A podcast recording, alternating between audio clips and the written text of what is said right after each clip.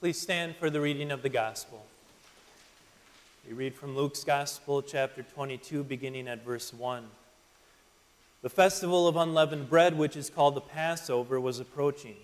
The chief priests and the experts in the law were trying to find some way to put Jesus to death because they were afraid of the people. And Satan entered Judas, called Iscariot, who was one of the twelve. He went away and spoke with the chief priests and officers of the temple guard about how he could betray Jesus to them. They were glad and agreed to give him money. He promised to do it and was looking for an opportunity to betray Jesus to them away from the crowd. This is the gospel of our Lord, we pray. O Lord, open my lips that my mouth may declare your praise. Amen. Please be seated. Fellow redeemed friends in Christ Jesus, the Lamb of God who takes away the sin of the world. From the day it premiered in 1963, Let's Make a Deal has been one of the most popular television shows, television game shows on TV. I don't know how much you know about Let's Make a Deal. I think I've only seen it once or twice in a dentist's office or someplace like that. But I, I, uh, I understand that the contestants dress up in flamboyant outfits, and then the, the host, the original host was Monty Hall, the current host is Wayne Brady. They, they have a, a prize that, that you can see. And then you're given a choice whether you want to keep that prize or trade it for something you can't see, something hidden behind a curtain or a door or, or underneath a box. And sometimes the, the trade off, if you, if you take what you can't see, it's, it's really good. It's something much more valuable than what you had. It's a, a car or a boat or a trip somewhere. Other times, the, what you've traded for is absolutely worthless, and I guess that's known as a zonk. Now, like most of you, I neither have the time nor the desire to watch daytime TV, so if any of that is inaccurate, if you know better, blame Wikipedia. Why do I bring it up? Well, because in our text for this evening, that's basically what Judas said to the chief priests and the officers of the temple guard. He came to them and said, Let's make a deal. It was a deal that was far more significant than Judas could ever have imagined. Now, scholars are, pretty well torn in two regarding whether, when this event took place. Some say it, it occurred towards the end of the day on Tuesday of Holy Week. Others say it occurred on Wednesday, also known as Silent Wednesday of Holy Week. I guess I would lean more towards Wednesday, but it doesn't really matter. The point is that by this time, the chief priests and the experts in the law are absolutely hell bent on getting rid of Jesus. They want him dead. Why? Well, for reasons that are pretty common to anyone in power wanting to get rid of their rivals. Jesus was a threat to their power and to their authority. He was a threat to the, the power that they held over the people of Israel. Not to mention, he had made them look really, really bad in public on many circumstances throughout his ministry. Maybe the most important reason was that he claimed to be the Messiah and he didn't behave like what they thought the Messiah should behave like. He didn't care much for their nitpicky rules about the Sabbath day and how to observe it and, and how thoroughly you had to wash your hands before you could eat. He didn't buy into their message that was so heavy on law, telling the people you must be obedient and you must bring proper sacrifices in order to get right with God. No, what Jesus came preaching was a message of God's grace and mercy and forgiveness for sinners. Jesus hung out with all the wrong people, including even tax collectors and prostitutes. But the straw that finally broke the camel's back was Jesus' raising of Lazarus from the dead. When Jesus did that in Bethany, the Sanhedrin called an emergency meeting, and this is what they said What are we going to do because this man is doing many miraculous signs? If we let him go on like this, everyone will believe in him. Then the Romans will come and take away both our place and our nation. And that led to Caiaphas's prophetic words, You know nothing at all. You do not even consider that it is better for us that one man die for the people than that the whole nation perish. In their minds, Jesus was dangerous. Dangerous not only to them, but dangerous to the nation. He was dangerous because he was so popular. They had been there on Palm Sunday. They had seen the crowds converge on Jesus and praise him and lay down their cloaks and the, the palm branches and hail him as the King of Israel. And it was this popularity that had them so terrified.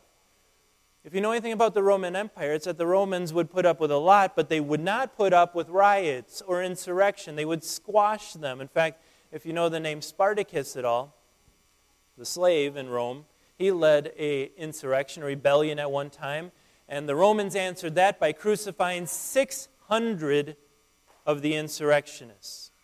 Rome did not put up with insurrection or riots. But it was interesting, ironic almost, that Jesus' very popularity had prevented them from doing anything about it up to this point. They, they weren't willing to have him arrested and killed because they feared that the, the crowds, especially the crowds from the outlying areas of Israel, would rise up in rebellion against them. They were stuck.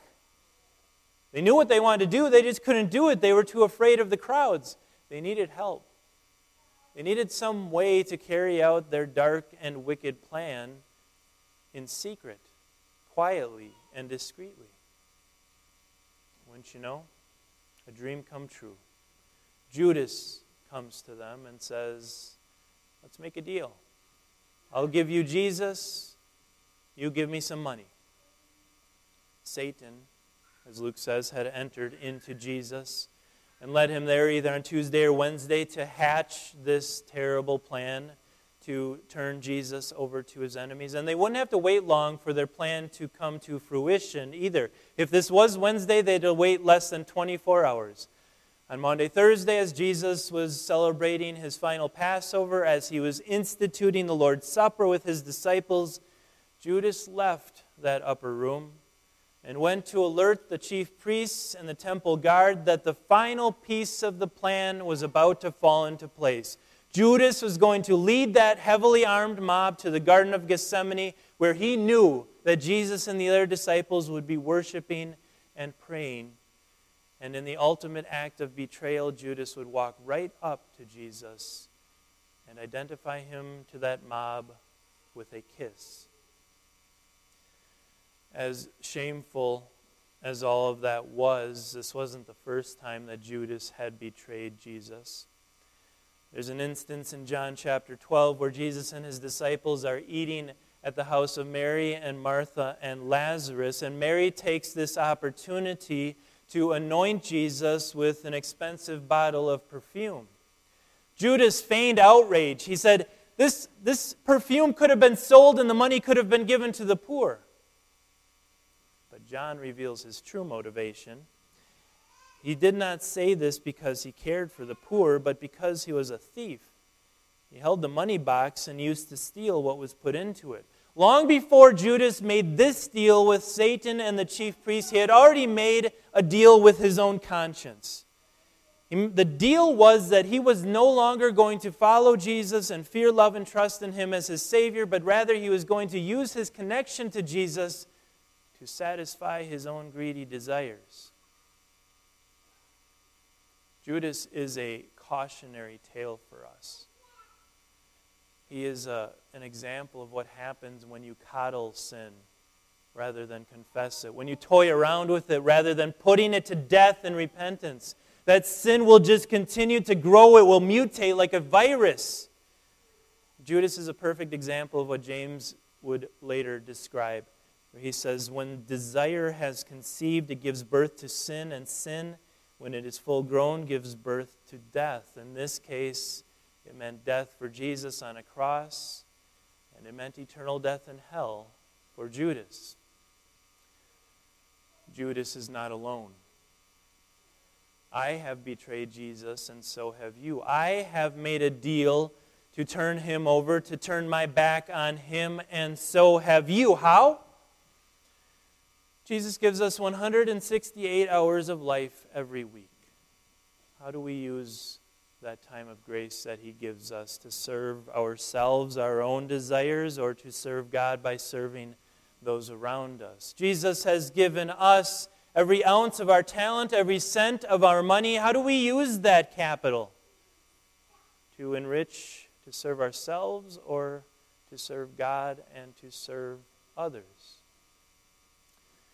How many times do we justify our sin by our attendance here, by our attendance at Bible class, by our reception of the Lord's Supper, saying, you know, it's okay if I sin this once because Jesus will always forgive me on Sunday? How many times do we expect that because we are in a relationship with Jesus, because we do follow Him as our Savior, that our lives here on this earth should be better rather than understanding that Jesus said, You will take up your cross and follow me. And only after this life will you enter into the glory that I have purchased for you. Jesus has given each of us that, that precious treasure of the gospel that he died for our sins and not only for ours but for the sins of the world how often don't we just keep it to ourselves though rather than communicating that glorious message to our unbelieving family and friends anytime we make that deal in our own heads, in our own hearts, to say, Jesus, something I want is more important than what you want right now. We have betrayed Jesus ourselves. Judas is not alone. This world, this church, this pulpit is full of betrayers. Maybe the most surprising part of this whole story is that God would use this deal orchestrated by Judas and the chief priests to work about to bring about an even greater payment, a payment that Judas could never have imagined. Not a payment of silver coins, but the payment price of Jesus' precious blood and his innocent suffering and death, which would pay for the sins of the world. Jesus would never betray us. Jesus would never betray his Father's mission. Instead, he would actually be forsaken by his Father on that cross and endure the hell that we deserved. He would offer his life as a ransom for our lives, and then, just as he promised three days later, he would take his life up again as the proof that God has now declared us innocent. God doesn't see a single minute, a single instance of betrayal in any of us anymore because Jesus has buried those sins in his tomb, never to be seen again. Jesus will never betray us, even though we have frequently, daily, hourly betrayed him. And he never will. There will never be a day where Jesus will ever betray us, where he will ever sell us out, where, when he will ever pretend that he doesn't know us. He's promised that. He's promised, I will be with you until the end of the age. I will never leave you, nor will I forsake you. Even right now, Jesus is in God's throne room pleading on our behalf, saying, Father, you must declare them not guilty because, because I've paid for their sins. Even now, He is ruling everything in this universe. As crazy as what's going on in our world is right now, Jesus is ruling it all for the good of the church, for our good. And one day he will return just as he promised to take us out of this sick, sinful, fallen world to himself in heaven. That is the deal that Jesus made with us, for us. Inked by the blood that dripped down from the cross, sealed by his resurrection on Easter morning, delivered to us in word and in sacrament, I'd say that's a pretty good deal. Judas never could have imagined what, what came out of this twisted deal that he made with the chief priests and the temple officers. I think if you look at him, he really was both ignorant and overtaken, possessed by the devil himself. Judas probably couldn't think any further than the fact that he was, his, his bags were going to be 30 coins richer. But God used Judas' betrayal to bring about the greatest good that has ever happened. We know what that deal all entailed. Yes, it meant significant help for the chief priests and the experts in the law who couldn't find any other way to get rid of Jesus. Yes, Judas' betrayal re- reveals the betrayals that we have committed in our own lives. But most importantly, Judas' deal reveals that God was in control of it all, that it fulfilled his plan, that this was how he had planned to save us all along. You might find it entertaining to watch Let's Make a Deal and see people be goofy in their flamboyant outfits and win some prizes. But it is absolutely vital that we understand that this is the most important deal that has ever been made in human history because this deal between the devil and Judas and the chief priests has brought about our salvation. Thank God for orchestrating this deal. Amen.